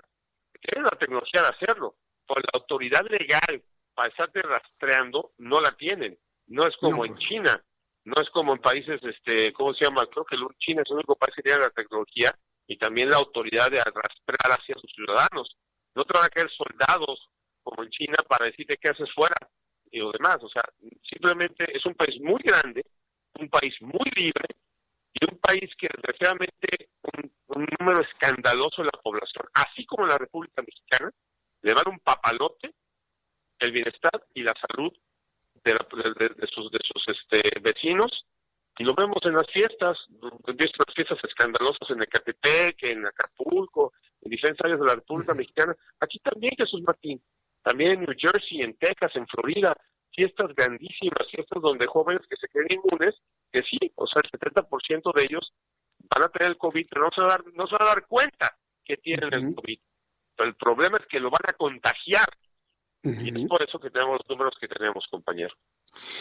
Vaya asunto. Pues bueno, pues vamos a ver cómo, cómo van funcionando todas, todas esas ideas. Efectivamente, yo, yo creo que todo este momento, vamos a decir, decirlo mágico. Ayer veía el canto de, de Katy Perry, ¿no? Con su tema de los fireworks y todos los fuegos artificiales, eh, así como hablando de una gran experiencia, que me dio envidia de la, de la única que hay, ¿eh? De la mala, ¿eh? Mi querido Francisco. Yo quisiera ver también así un, un espíritu, ¿no? El próximo 1 de octubre del 2024, despidiendo a uno y que llegue otro, el que sea, ¿no?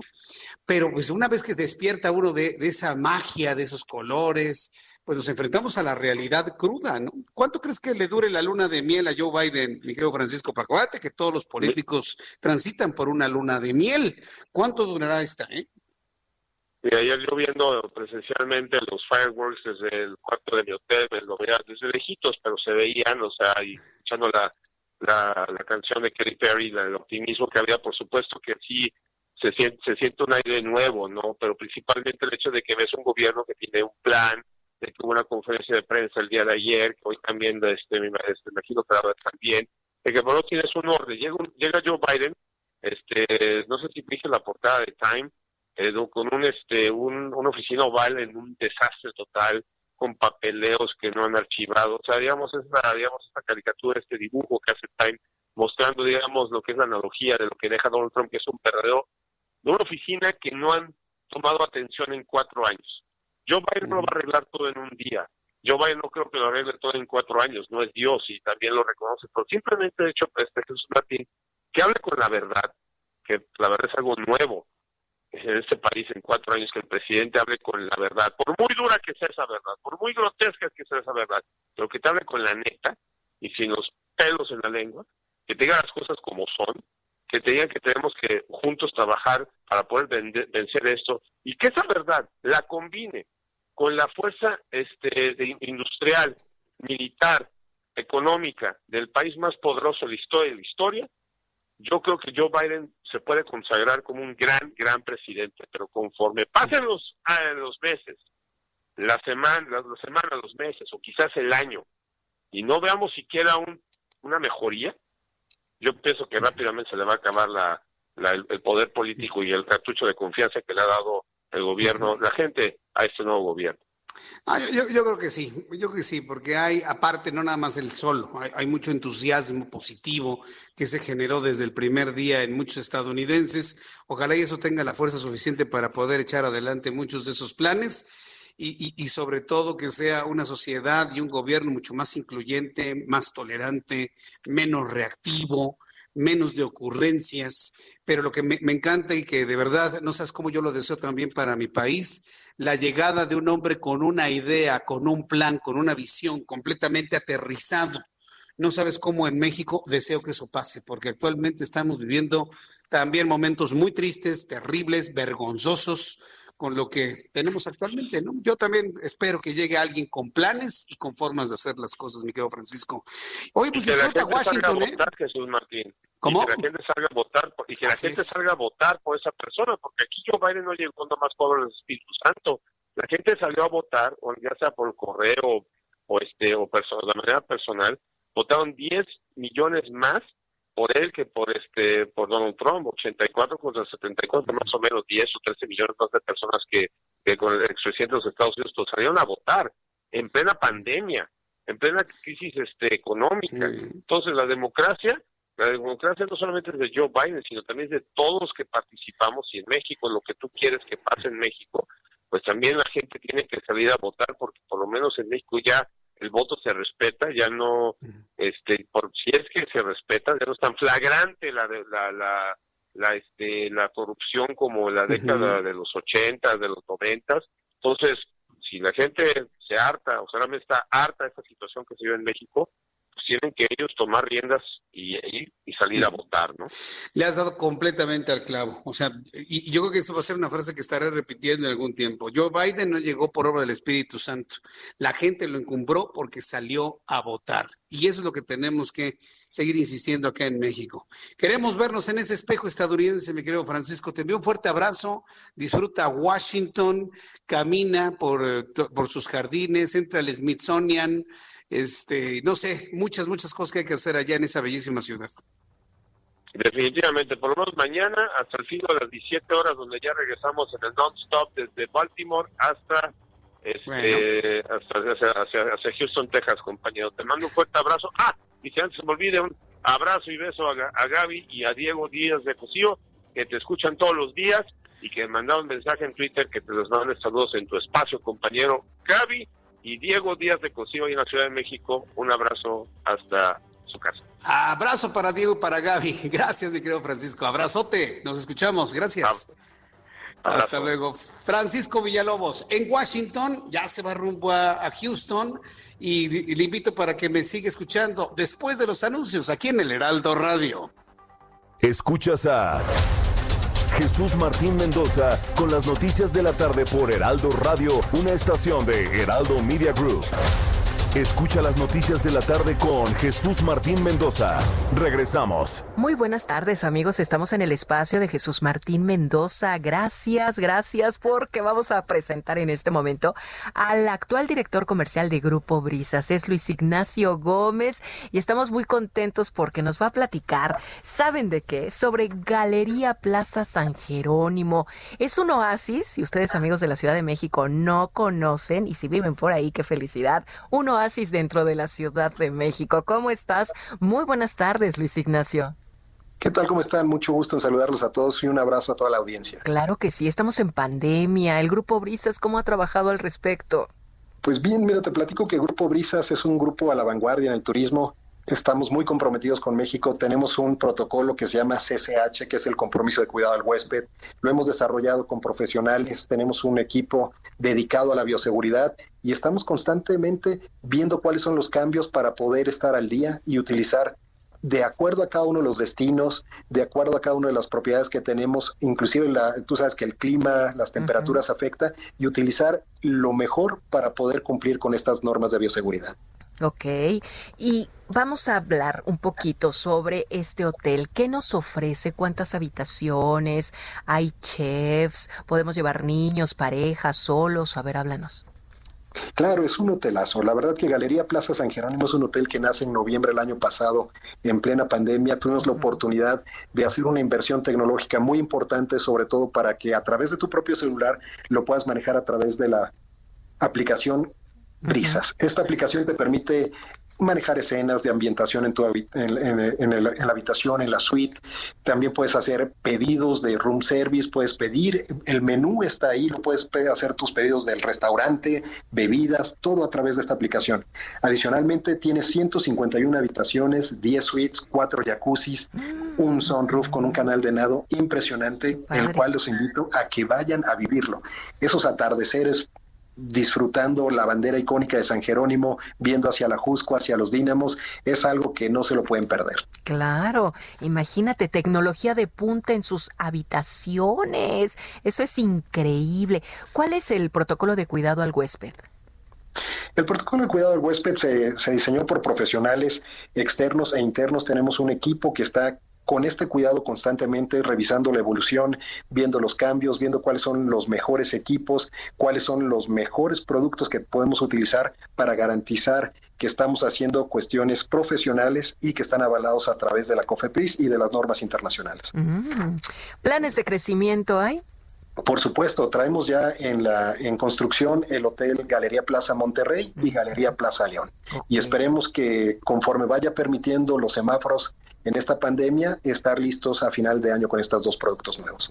sabemos que en Cancún está el mejor hotel, ¿verdad? el mejor México, el Hotel Nizuc. Exacto, pero bueno, pues aquí en la Ciudad de, de, México estamos con Galería Plaza San Jerónimo, podemos ir. ¿Ustedes se manejan conforme a semáforo? Nosotros eh, respetamos el 100% todo lo que nos dictan las autoridades y nos estamos manejando conforme a semáforo. Ok, entonces, pero de alguna manera sí podemos acudir a una habitación, pero no hacer junta de negocios. Por el momento no, por el semáforo en el que estamos actualmente, pero conforme nos lo van permitiendo, vamos respetando las normas de seguridad y la capacidad de mantenernos en cierto número de, reuniones. Y sobre todo tenemos una gran oportunidad que tenemos espacios abiertos en, los jardines, tenemos las terrazas muy abiertas, donde ahí, conforme va el semáforo permitiendo, puedes tener este tipo de reuniones. Amigos, ustedes seguramente conocen la pista de hielo San Jerónimo. Bueno, pues está ubicado este hotel a unos metros de esta pista en Periférico Sur, ¿es así? Efectivamente, ahí en Avenida Contreras número 300 em, emerge el icónico hotel Galería Plaza San Jerónimo y si quieren pueden hacer reservaciones, está eh, en brisas.com.mx y adicionalmente van a encontrar unas promociones, unas espectaculares para esta temporada y que puedan ir a conocerlo. A ver, ¿cómo de qué promoción? Rapidín, dinos. Tenemos ahorita descuentos hasta el 30, 40% y también tenemos con Brisas Rewards un 10% adicional en, en puntos. Wow, no, pues entonces danos eh, las redes sociales donde nos podemos comunicar, algún número, etcétera. Ya dijiste la página web, pero la página es lo más rápido, brisas.com.mx y la que está actualmente. Y después en Grupo Brisas, en Instagram, en Facebook, ahí van a encontrar todo lo que es la comunicación a través de Grupo Brisas. Perfecto brisas.com.mx y hay que aprovechar estos descuentos del 30 al 40 más 10% adicional. Muchísimas gracias, de verdad que te estamos muy agradecidas, Luis Ignacio Gómez, director comercial de Grupo Brisas, por esta plática tan enriquecedora y sobre todo hablando de turismo en esta pandemia. Muchísimas gracias, un abrazo a todos y síganse cuidando. Claro que sí, gracias. Continuamos.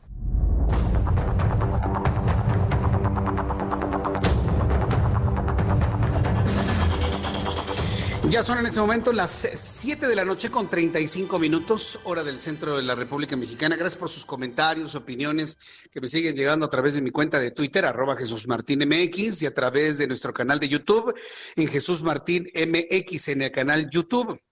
Me dice Osvaldo Segura, oye Jesús Martín, se pasa muy rápido tu programa. Elizabeth Aguirre Rodríguez, sí pasó una hora rápido, ¿cómo no pasarán cinco? No, no, no den ideas, no den ideas. Acuérdense que ya le dije cuál es el requisito fundamental para poder hacer otra hora más de nuestro programa. Dice Joseph Paul, vámonos a los tacos al pastor, no me tortures, porque sabes bien que no puedo salir y me estás invitando a los tacos al pastor, que aparte son mi debilidad. sí, me encantan los tacos al pastor.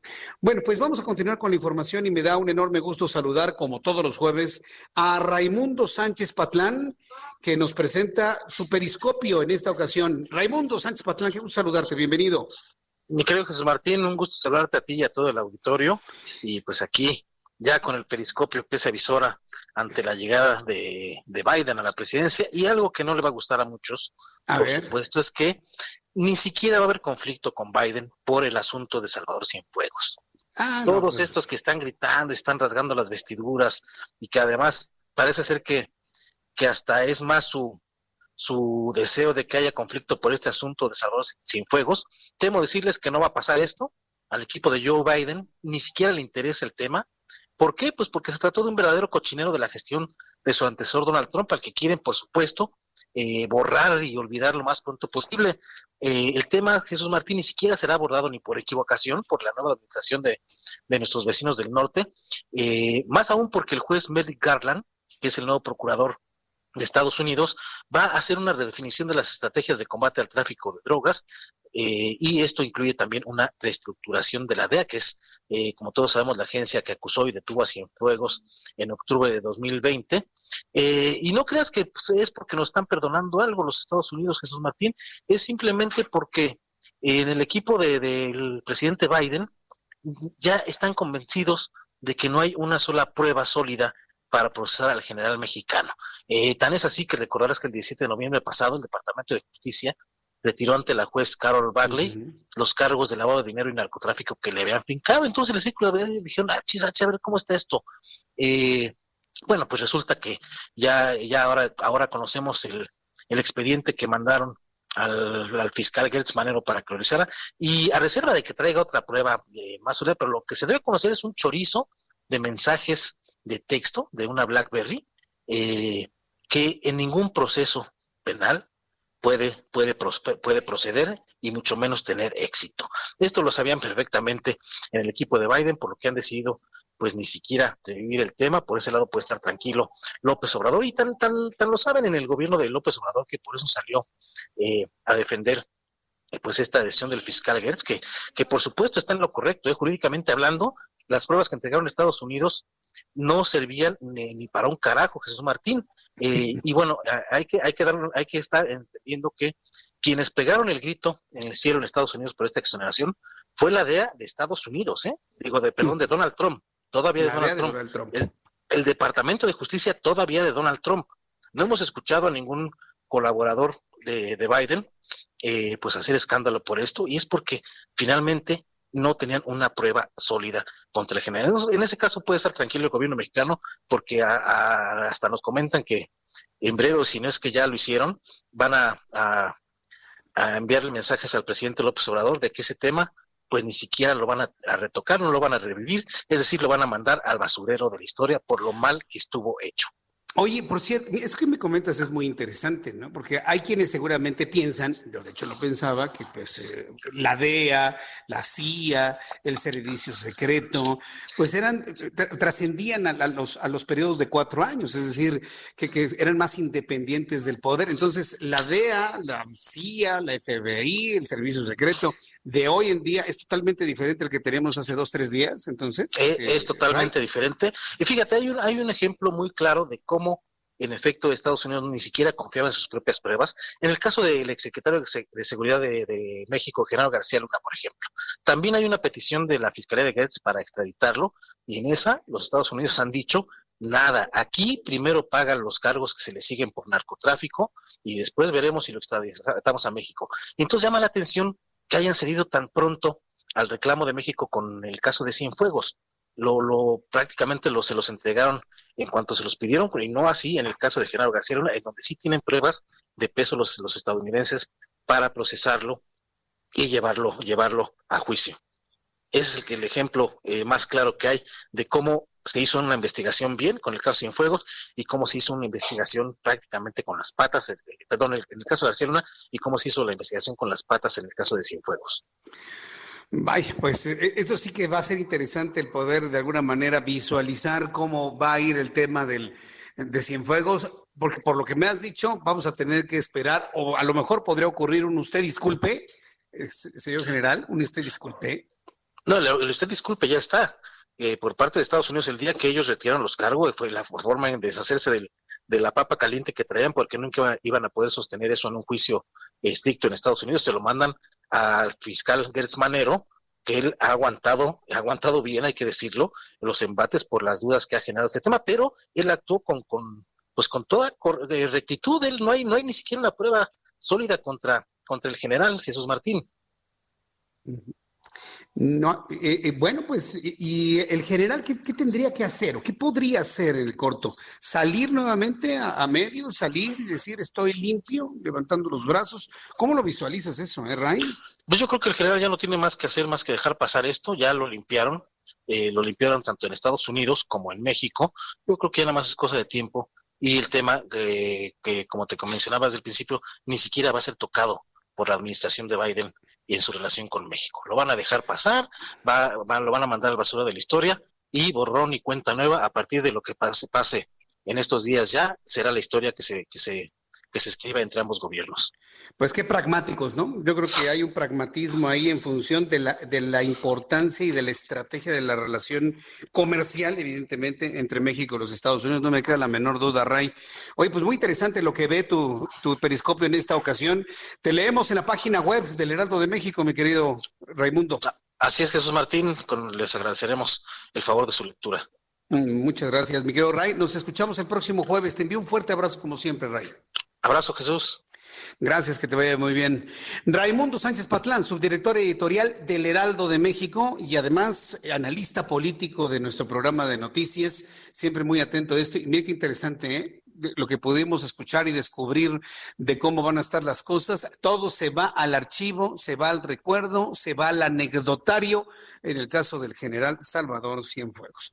Bien, cuando el reloj marca en este momento las 7 eh, de la noche con 43 minutos, a ver, atención amigos que nos escuchan en todo el país, en toda la República Mexicana, y usted que me está viendo y escuchando a través de YouTube, le voy a dar a conocer los números de COVID-19. Pero debe usted marcar en su calendario, marcar en su agenda que hoy es el día más triste, más preocupante en asuntos de COVID-19. Y cuando llegan, y lo voy a decir con toda claridad, ¿eh? cuando llegan este tipo de datos, yo si fuera el patrón de Jorge Alcocer, lo sacaba como diera lugar de esa oficina en la Secretaría de Salud y lo ponía de patitas en la calle. Yo ya lo hubiera corrido, yo ya lo hubiera corrido por estar diciendo en diferentes ocasiones, y seguramente lo va a decir mañana, ¿eh? que la pandemia está controlada. Si este gobierno de Andrés, voy a decir su nombre completito, si este gobierno de Andrés Manuel López Obrador se va a distinguir en la historia, es por sus mentiras sobre el asunto del COVID-19. Hoy tenemos el día más grave en cuanto a contagios, en cuanto a muertes de COVID-19 en toda la historia de la pandemia que inició hace casi un año en nuestro país. Y es triste porque estamos hablando de que han muerto mucho más mexicanos y se siguen contagiando muchos más. ¿En dónde están contagiando? Pues vienen todavía los contagios de la Navidad, del Año Nuevo y de las fiestas de, Reyes. No, no, podemos entender de otra manera, ¿sí? Y prácticamente en una normalización de las actividades que se han generado en los últimos, en los últimos días, en, una, en un esfuerzo por normalizar las actividades, pero están cobrando su cuota, su cuota muy, muy difícil, grave, triste y preocupante. Ahí le van los datos de COVID. Súbale el volumen a su radio y escríbalos, por favor. Al día de hoy, la Secretaría de Salud, y mire que son los datos oficiales, ¿eh? no le estoy hablando de datos eh, que sean alternos o estimados, no, no, no, no, no, le estoy hablando del dato oficial, que usted y yo sabemos que el dato oficial está a la tercera parte, por lo menos. El día de hoy se han sumado a la lista de contagiados 22.339 mexicanos. Nada más hoy, en 24 horas, 22.339 contagiados. Eh, y evidentemente, ante la explicación que nos ha generado, que nos ha dicho la propia autoridad de salud, no son todos los, los, contagiados. Estamos hablando apenas de los registrados, de ahí en fuera, los que todavía no han sido diagnosticados. Estamos hablando que el ritmo por hora de contagios es de 930 mexicanos por hora. Imagínense, estamos hablando de ello, estamos hablando de una velocidad de 15 contagios por minuto. 15 contagiados por minuto, 22.339 contagiados, que suman 1.711.283 mexicanos contagiados de COVID-19. Número de fallecidos, esta es la cifra preocupante y saldrá publicada como noticia principal en todos los periódicos mañana, esto que le estoy informando. Se alcanzó la cifra histórica de 1.803 mexicanos muertos en 24 horas. 1.803 mexicanos muertos en 24 horas. Es un dato preocupante, es un dato triste, porque estamos hablando que, son familias, ¿sí? Entonces, estamos hablando de 1.800 entre 24. Estamos hablando de que se han muerto 75 personas cada hora. 75 muertos por hora en México de COVID-19. En todo el país, por supuesto. Pero estamos, hablando prácticamente de entre dos y tres muertos por cada entidad de la República cada hora, cada hora, cada hora. Es un dato verdaderamente preocupante.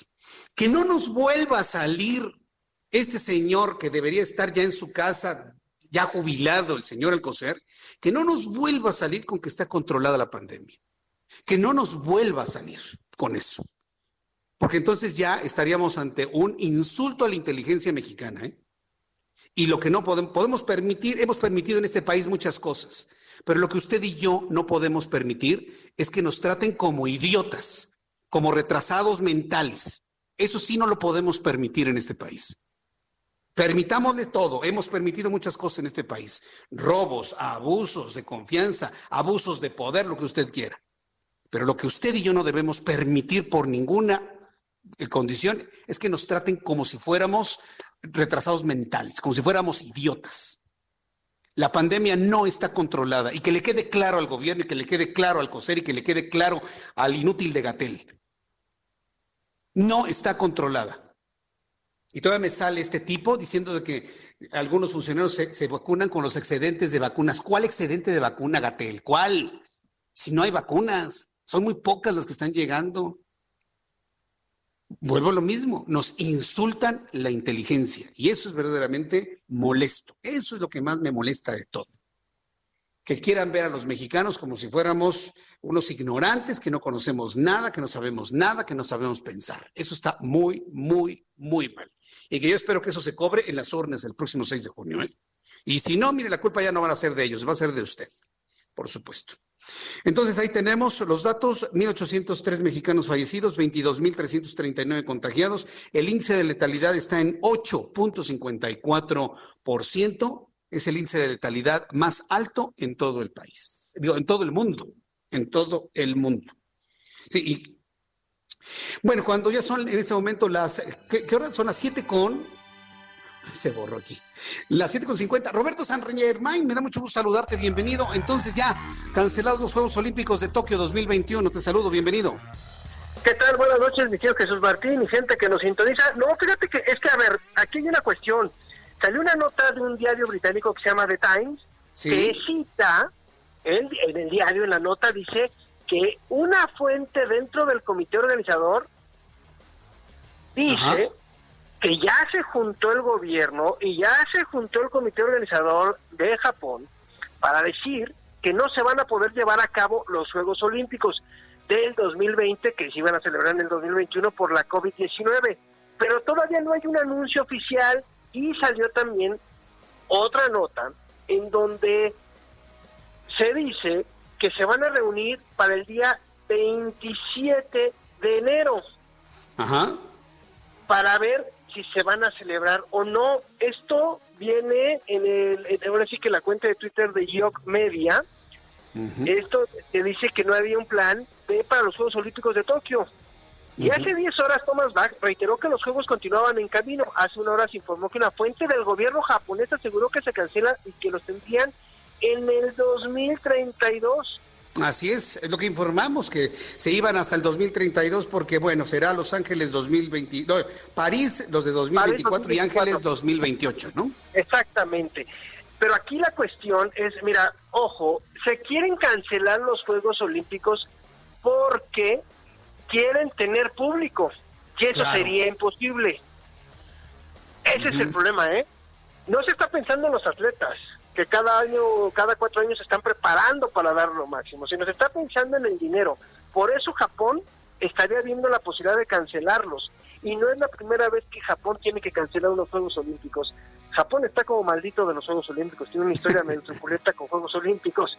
Parece que no se les va a dar nunca tener unos Juegos Olímpicos, pero ya veremos si el día 27 de enero, que es uh -huh. una reunión que se va a hacer virtual, sí, con el comité organizador, ya da la resolución ahí, porque no hay plan B, ¿eh?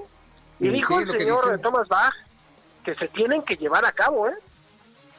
Ahora te voy a decir una cosa, ¿por qué les preocupa tanto la asistencia? Si, si, si, las ganancias de los Juegos Olímpicos no es con la asistencia, la compra de boletos, es por los patrocinios, Roberto. Exacto, ¿Por, ¿Por, qué tanta preocupación? Exacto por la asistencia? Porque yo, yo, yo, creo que tiene que ver una parte, sí, con la cuestión de cuánta gente iba a llegar, eh, todo lo que genera en esas ciudades, en donde van a estar, eh, donde estaba la villa, donde iban a ser los estadios, donde todo, todo lo que genera alrededor. Y obviamente uh -huh. los patrocinadores pues, se van a ir cayendo porque no hay ingresos ah. y te dicen, tienes que pagar tanto, pues no, no voy a entrarle. A lo mejor cuánto costaba el segundo de, un anuncio, ¿no? ¿Cuánto costaban los segundos? ¿Qué iba a pasar? Entonces me imagino que ellos te decían, bueno, pues ok, no te voy a tener tantos patrocinadores, ya hay algunos, creo que son cinco o seis los que son oficiales, más los que se iban a ir sumando. Pero si esos no se van a sumar, pues que decías, ¿sabes qué? Voy a cobrar las entradas. Pues tampoco se va a poder cobrar las entradas porque la gente tampoco puede ir para allá. Entonces, está muy complicada la situación, ¿eh? Hijo, qué complicado. Pues mira, qué bueno que lo aclaras, porque sí, varias notas hablan ya de una inminente cancelación de Tokio 2021. Y bueno, pues ya esto que nos eh, mencionas, pues nos norma más el criterio de esperar al 27 de enero, en donde estoy seguro se tomará una decisión definitiva sobre, sobre todo ello, ¿no? Mira, yo te voy a decir una cosa, eh, mi querido Jesús Martín lo más sensato es cancelarlos. O sea, no le busquemos. Estamos en una situación durísima en el mundo y pues tenemos que cancelarlos. O sea, no hay forma de llevarlos a cabo. También hay que pensar en los atletas.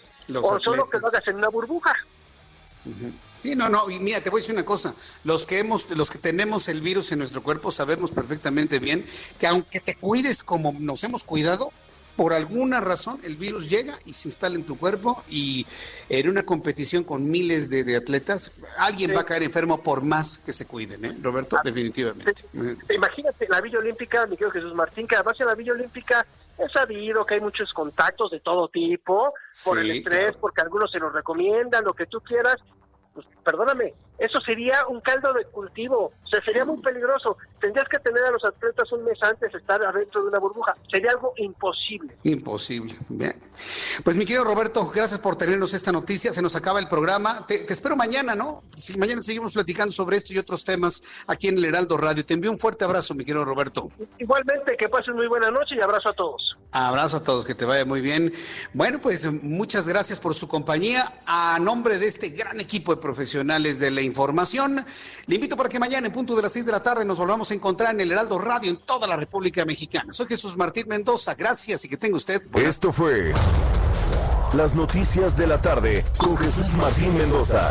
Heraldo Radio. La HCL se comparte, se ve y ahora también se escucha.